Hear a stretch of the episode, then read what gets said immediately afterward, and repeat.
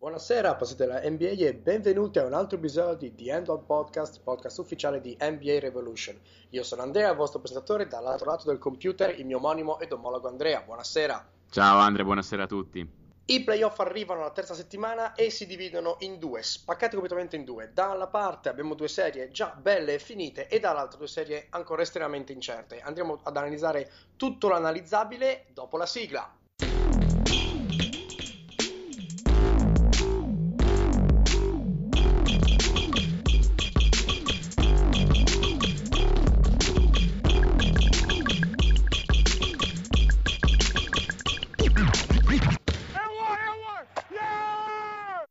Eccoci qua, allora iniziamo subito con Warriors Jazz, sweep numero 1. Oggettivamente purtroppo poco da dire, cioè noi ci eravamo lasciati comunque con un pronostico su cui eravamo concordi di 4-1 per gli Warriors, fondamentalmente per non essere troppo crudeli con i Jazz che ci piacciono tanto, però alla fin fine, insomma, come era prevedibile anche se noi parlavamo di no, 4-0 e ciao a tutti. Rapidamente gli spunti che io traggo da questa serie andando avanti, che sono degli spunti neanche particolarmente, come dire, elaborati, chiunque può arrivarci guardando un paio di partite, che uno, Draymond Green è ancora e sempre un giocatore incredibile. Io personalmente avevo qualche dubbio che l'aggiunta di un giocatore come Durant gli togliesse qualche minuto, gli togliesse un po' di ritmo, ma in realtà dubbi assolutamente infondati. Qualche dato particolare: nel turno contro Utah ha stoppato 4 tentativi di alley-oop su Gobert, che gli deve comunque quei 15 centimetri, e ha viaggiato a 16, 9 e 7 nella serie, quindi solite medie incredibili sue. E altra statistica interessante, contesta una media di 15 tiri a partita, che è un numero assurdo. Ha un defensive rating di 95 punti concessi. Miglior difensore? Sì, no, se è lì, se non è il primo e il secondo, se non è il secondo è il primo, insomma. Altro spunto che io traggo, e poi ti passo rapidamente la parola, è che se l'aggiunta di Kevin Durant può aver fatto storcere il naso a me personalmente, a qualcun altro, riguardo la sua utilità nella regular season e anche su quanto abbia valso la pena, sì certo, acquistare una superstar, però rinunciare a tutta la panchina in ottica playoff. Ecco, anche lì devo rimangiarmi le parole, perché avere una terza opzione offensiva di quel livello è un lusso incredibile e semplicemente quando il piano primo non funziona, quando Curry è pigro, quando le cose non girano, beh, dai palla Durant e ci pensa lui e ci pensa anche bene. Utah, d'altro canto, riparte con qualche buona certezza su se stessa, però parecchi dubbi anche e soprattutto riguardo l'off-season, e quindi alla fin fine questo è quanto. Vediamo come si evolverà la questione. La penso esattamente come te, aggiungo una cosa e tutte le altre considerazioni sono quasi superflue. Questi Warriors, secondo me, sono forse la squadra più forte di sempre, sono sicuramente la squadra più forte degli ultimi 20 anni, basta. Il punto è che hanno avuto Curry in gara 1, che ne ha fatti 30, non mi ricordo quanti, Draymond che ne ha messo 5 triple in gara 2, Durant che ne ha messi 38 in gara 3, Curry che ne ha messi 30 con 15 tiri in gara 4, cioè, tu ricevi prima, seconda, terza opzione offensiva, sì, cioè uno prima o poi gliela vince, cioè se la tua seconda opzione offensiva è Durant, la terza è Thompson, è chiaro che la vinci, insomma, alla lunga. La verità, oltretutto, è che anche Utah senza Hill si è dimostrata essere poca cosa. Quando la palla era un attimino più pesante andavano tutti da Hayward, si è rotto Hill per gara 3, gara 4, 30 minuti di Sheldon Mack e Dio ce ne liberi, è quasi passato in secondo piano il lavoro di Ingles su Thompson, diciamo, quindi unico aspetto tecnico, cioè un modo che diciamo da mesi per mettere in crisi Golden State, passare su ogni blocco, marcare a vista i tiratori, aggredire, quindi fargli fare un sacco di palle perse, ne hanno 15 in stagione. Quante erano fatte in questa serie? 10 a partita. È chiaro che non vinci, basta. E tanti auguri a Utah per l'off season. Andiamo avanti, va. Andiamo avanti, passiamo da sweep 1 a sweep 2. Toronto Cavaliers. Allora, se ci seguite da più o meno una settimana, ma anche un po' prima, voi sapete che io su Toronto ho una mia filosofia. Io personalmente avevo detto 4-3 per Cleveland come pronostico, ed era chiaro che non sarebbe mai finita 4-3 Cleveland, lo sapevo anche io.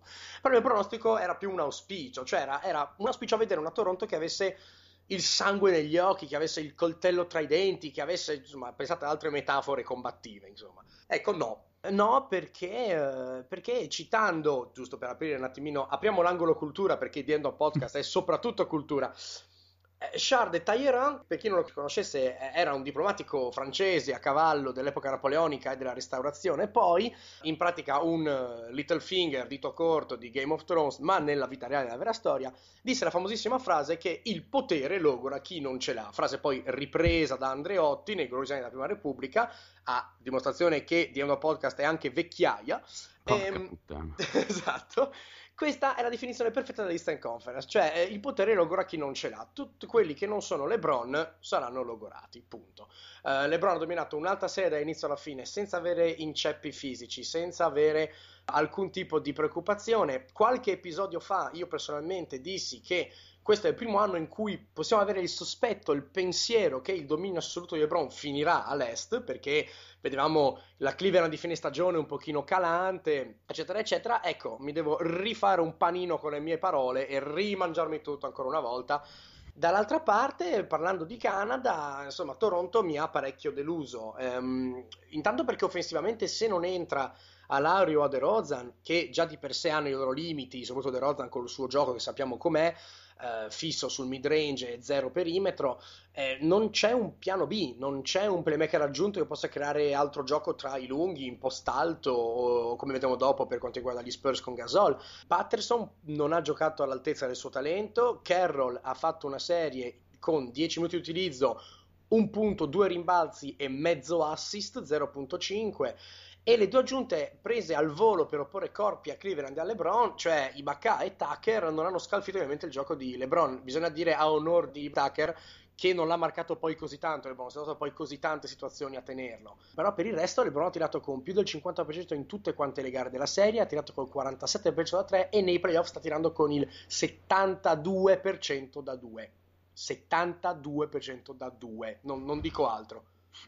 Secondo me LeBron è il giocatore più completo della storia, basta. Ha un difetto uno, e cioè che non tira da 3 con alte percentuali. Se tira da 3 anche con più del 40% ha poco senso giocare. 47 da 3 per lui è una roba spaziale, vuol dire che potrebbe farne 40, 15, 10 in ciabatte. È proprio questo, cioè LeBron sta giocando un sacco, ma sta giocando in ciabatte perché praticamente non sta difendendo, si sta accontentando del tiro da fuori. Basti pensare che rispetto a 2 anni fa, ai playoff di 2 anni fa, sta prendendo 7 tiri da 2 in meno a partita, sono una follia.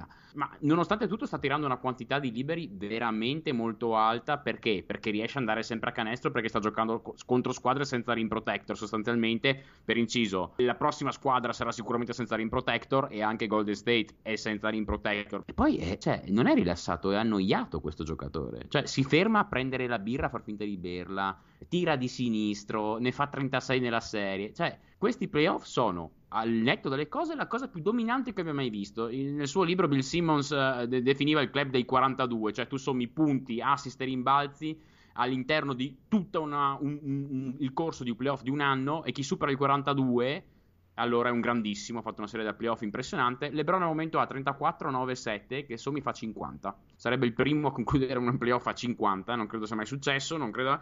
La cosa incredibile è che secondo me Cleveland ha ancora delle marce in difesa, cioè può ancora migliorare. Come ho detto prima, auguri per l'off season a Utah, lo ripeto anche per Toronto, in particolar modo lo dico alla sua stella o presunta tale, Kyle Lowry, che vorrebbe andare via. Al momento io ho difficoltà a vederlo come terzo violino in una squadra. Per inciso, una cosa veloce, l'ho letta adesso, mi sta venendo la bile, di Lowry che sarebbe interessato ad andare a Philadelphia. Allora a Philadelphia no, perché a Philadelphia serve, visto che hanno Simmons adesso, uno, quindi un piccolo che sappia giocare off the ball e che sappia difendere bene, ok? Lowry? No. Andiamo, io non dico nient'altro, andiamo avanti. Sto già immaginando il quadro, il dirigente di Philadelphia con il curriculum di Lowry che fa: guardi, diciamo che non ha abbastanza esperienza per il ruolo che le richiediamo. E andiamo alle serie di cui c'è veramente da parlare. Parto io con la serie che più mi piace e che è una delle serie che già avevamo detto che più ci sarebbe piaciuta ad inizio playoff, quando speravamo arrivasse. Houston contro San Antonio. Siamo 3-2 per San Antonio dopo una gara meravigliosa, una spettacolare gara 5 giocata ieri notte. Allora, rapidamente, partiamo dalle notizie brutte, gli infortuni. Tony Parker rotto in gara 2, Nenè rotto in gara 4, fuori per la stagione tutti e due. Diciamo che l'assenza di Nenè fa male per ragioni di tabellino, perché stava giocando veramente veramente bene. Quella di Parker più per ragioni di spaziature, posizionamento degli altri giocatori e ritmo alla gara, quindi non tanto, come dire, eclatante, ma molto più pericolosa potenzialmente. In gara 4 abbiamo visto 3 tendenze secondo me importanti, che si sono poi ribadite in gara 5. Uno, Gasol sta diventando secondo me il veterano che serve come il pane agli Spurs nei playoff. In gara 4 Gasol ha giocato azioni di post alto, giocavano da playmaker aggiunto in maniera parecchio frequente e con buonissimi risultati, soprattutto sui taglianti in backdoor, uno per tutti Murray, che ha sfruttato i pochi centimetri liberi che Beverly gli ha lasciato per tagliare a canestro e mettere dei facili appoggi. Oltretutto, cosa interessante da considerare, Houston cerca sempre di nascondere difensivamente Harden mettendolo su Gasol. Harden di suo al baricentro basso è abbastanza forte dal punto di vista del fisico alla parte superiore, Gasol non è Shaquille O'Neal e quindi riesce anche un pochino, diciamo, non essere totalmente una disfatta dal punto di vista dei post-up. Il problema è che appunto Gasol poi gioca da playmaker aggiunto. Seconda chiave di lettura è che l'ago della bilancia della gara, ma anche della serie, è la panchina di Houston. Poi giustamente panchina, sì, stiamo parlando di Williams e Gordon, due, un seggiolino più che una panchina. La chiave per attivare questa panchina è il gioco di Harden. In gara 4 il Barba ha giocato in maniera secondo me eccellente, perché non si è accontentato dei suoi tiretti da tre ballando, che comunque mette con altissime percentuali, ma a testa bassa attaccare il ferro, dando un ritmo molto alto alla gara e muovendo tutta quanta la difesa su di lui per poi scaricare fuori. Non è un caso che grazie a questo stile di gioco la panchina e quindi appunto Williams e Gordon si siano attivati e abbiano giocato veramente bene, e non è un caso, e qui arriviamo alla terza chiave di lettura della serie, che il giocatore che meglio si è opposto a questo stile di gioco è stato Jonathan Simmons, che grazie al suo atletismo ha veramente tenuto molto bene le penetrazioni del Barba in gara 4.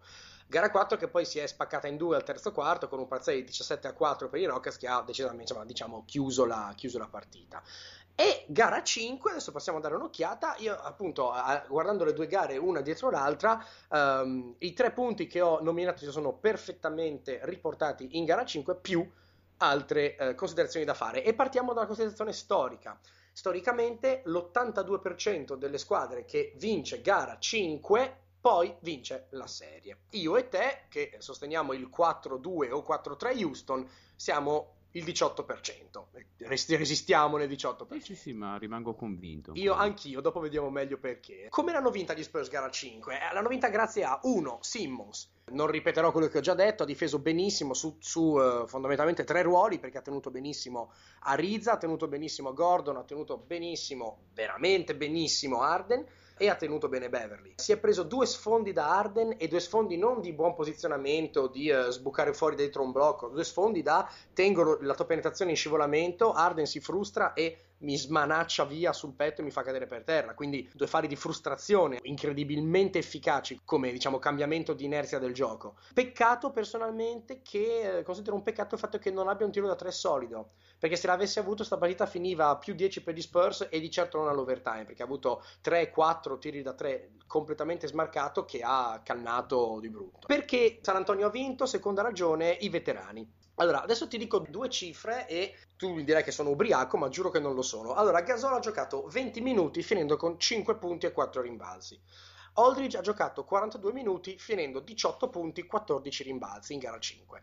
Ecco, prendetemi per pazzo, chiamatela neuro, ma secondo me Gasol ha avuto più impatto che Aldridge. Nei pochi minuti in cui ha giocato, che sono principalmente il primo e il secondo quarto, ha dettato ritmo in maniera incredibile, ha giocato da play aggiunto, togliendo un sacco di peso dalle spalle di Mills, ma soprattutto di Leonard, che va un pochino in crisi quando deve creare attacco in maniera ripetuta nel corso di una partita intera. Almeno l'ho visto io in gara 5 ogni tanto fare delle scelte molto immature, a metà tra il cerco di giocare hero ball o devo per forza passarla. Gasol sinceramente ha giocato da Dio, dando un buonissimo ritmo in attacco, e in difesa ha stroncato Capelà grazie alle sue leve e alla sua verticalità.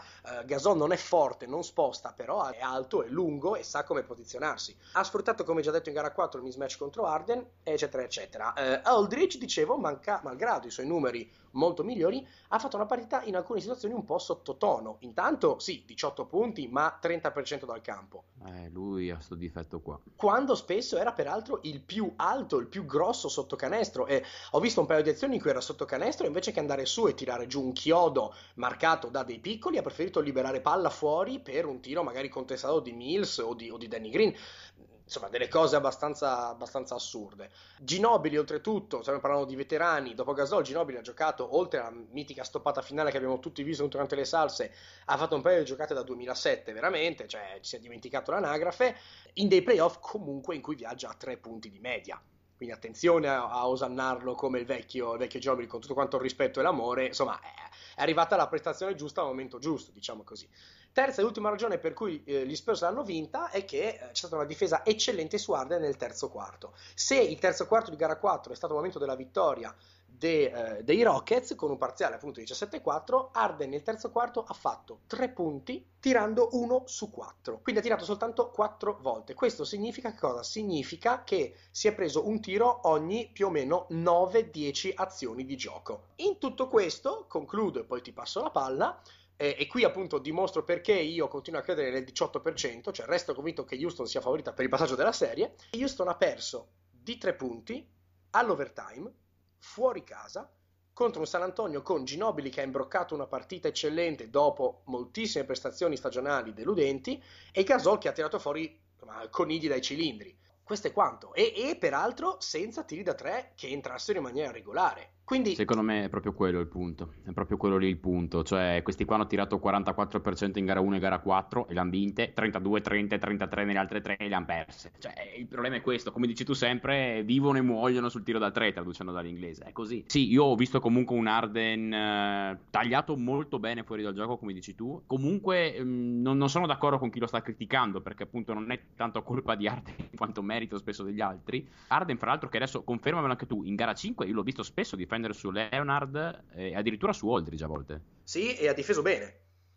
Esatto, cioè quindi io, per dirti, io Harden in gara 5 l'ho visto molto bene, l'ho vista veramente di sfuggita, ma l'ho visto bene Harden tutto sommato anche nella serie, quindi non... Cioè io continuo a vedere i favoriti, questi qua possono vincere una delle 2 gare anche senza tirare bene, e cioè allora se Houston tira bene vince la gara, e se non tira bene può vincere lo stesso, quindi secondo me Houston rimane favorita, ovviamente non è una cosa netta, Comunque voglio aggiungere una cosa sulla rotazione di San Antonio. Gara 1 rotazione da 12 uomini, vabbè anche perché si è preso un po' di punti presto, diciamo, nella gara, una sorta di test. Gara 2 rotazione ancora a 12 uomini, tra virgolette, ma 3 di questi a 4 minuti, ottimo Simmons, si capisce che Mills fa paura a Beverly. Gara 3 Parker è fuori, lascia Mills dalla palca, decide di buttare dentro Murray, che praticamente era rimasto fuori dalla rotazione in gara 2 per Parker, giustissimo, perché Mills fa uscire matto Beverly. In gara 5 la rotazione è diventata una rotazione a 7 sostanzialmente, per chi erano Anderson e Lee sostanzialmente non hanno giocato. Gasol a minutaggio basso ma molto bene, come dici tu, tantissimi minuti di altissima intensità Simmons e Mills. Per inciso, come hai detto tu, questa è stata la chiave, l'intensità di Gasol, cioè Gasol ha giocato 20 minuti ma li ha giocati a 1000. Altissima intensità di Simmons e Mills. Io mi ricordo, guarda, ho letto e ho sentito da diversi podcast autorevoli, italiani e meno, non vede Simmons, non ci crede, farebbe giocare sua sorella piuttosto. Eccola qua, non mi pare fosse la sorella di Popovic quella in campo. Lunga vita Danny Green. Danny Green questa non qua si era preso, prima di quello di stanotte, perché noi stiamo registrando come al solito mercoledì, si era preso solamente un end one in questa stagione e se l'era preso su un tiro da 3. Questo qua è il primo end one su tiro da 2 che Danny Green si prende tutta la stagione e decide sostanzialmente una partita di playoff così. Bravo lui. Facciamo un salto dall'altra parte degli Stati Uniti, andiamo a vedere l'altra serie che ci sta facendo diventare matti in senso molto positivo. Wizards contro Celtics, siamo 2-2, stanotte si giocherà gara 5, quindi domani quando ascolterete il podcast potete fondamentalmente farci sapere se siamo dei deficienti incredibili oppure se l'abbiamo azzeccata. Questo è quanto. Ti lascio parlare perché è la tua serie questa qua. Sì, allora questa qua la sto guardando veramente tutta e mi sta piacendo molto.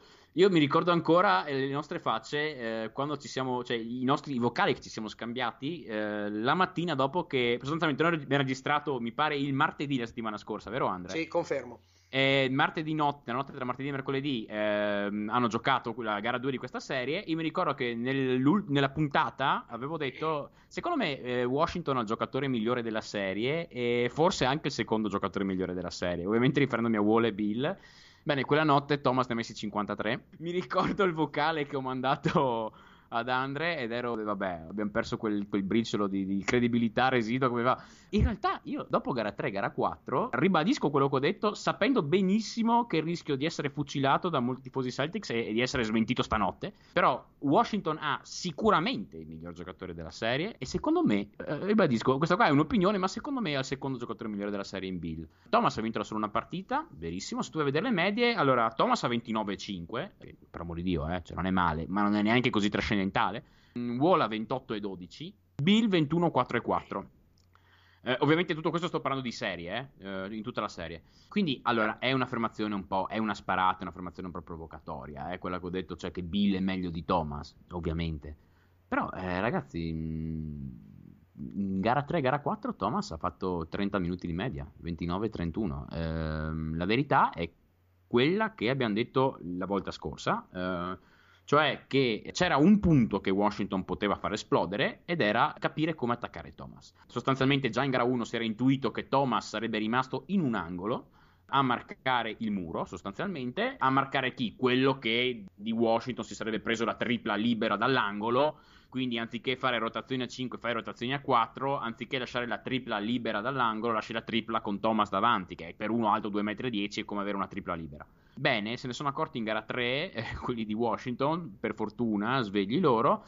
Bogdanovic aveva giocato 13 minuti con 5 punti di media nelle prime due gare, gara 3 e gara 4 ha giocato 31 minuti con 16 punti di media e tirando col 60%. Porter faceva 14 punti di media col 55% nelle prime due ed è passato a 19 di media tirando col 66%.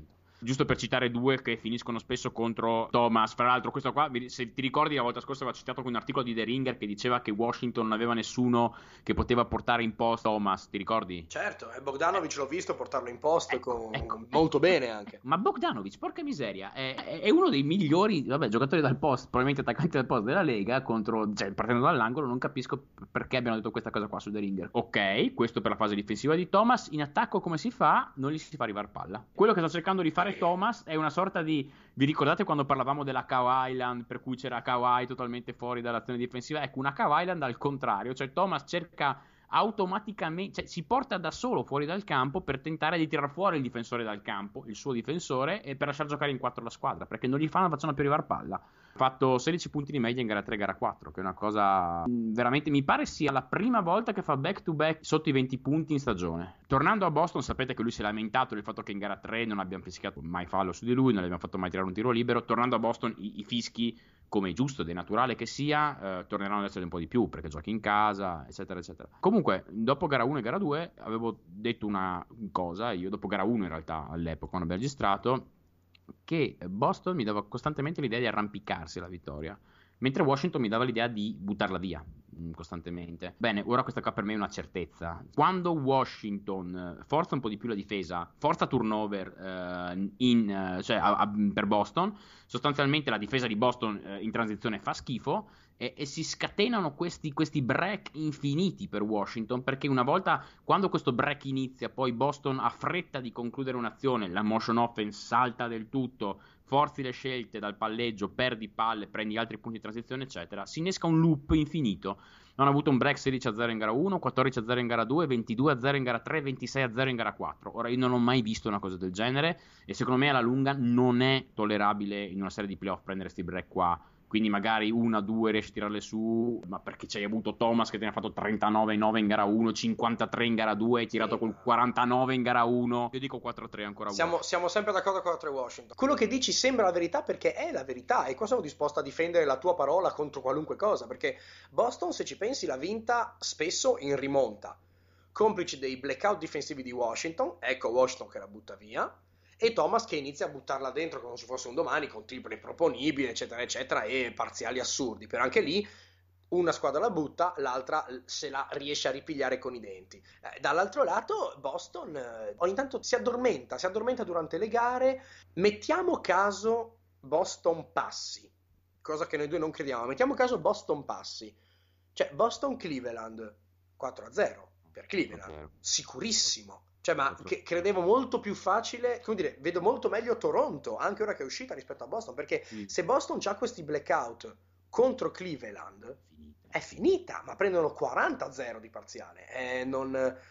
Non so cosa accadrà, vediamo cosa accade stasera, magari saremo smentiti brutalmente, tenendo conto che, come al solito, come ti dicevo prima, non hanno il rim protector, perché se Golden State, bene o male, c'è Draymond, volendo c'è Durant a volte, c'è Boston, chi ha? Nessuno. No, ma è cioè proprio l'agnellino che va verso il branco di lupi, è una cosa spaventosa, non lo so, mi fa paura solo a pensarci. Vedremo cosa accadrà stasera, vedremo cosa accadrà in futuro. E noi anche ci vedremo fra una settimana, perché l'episodio è arrivato alla fine. Io ringrazio come sempre Andrea per le analisi e la compagnia, ringrazio voi per l'ascolto e vi abbraccio forte. Grazie a tutti, buona serata, un abbraccio.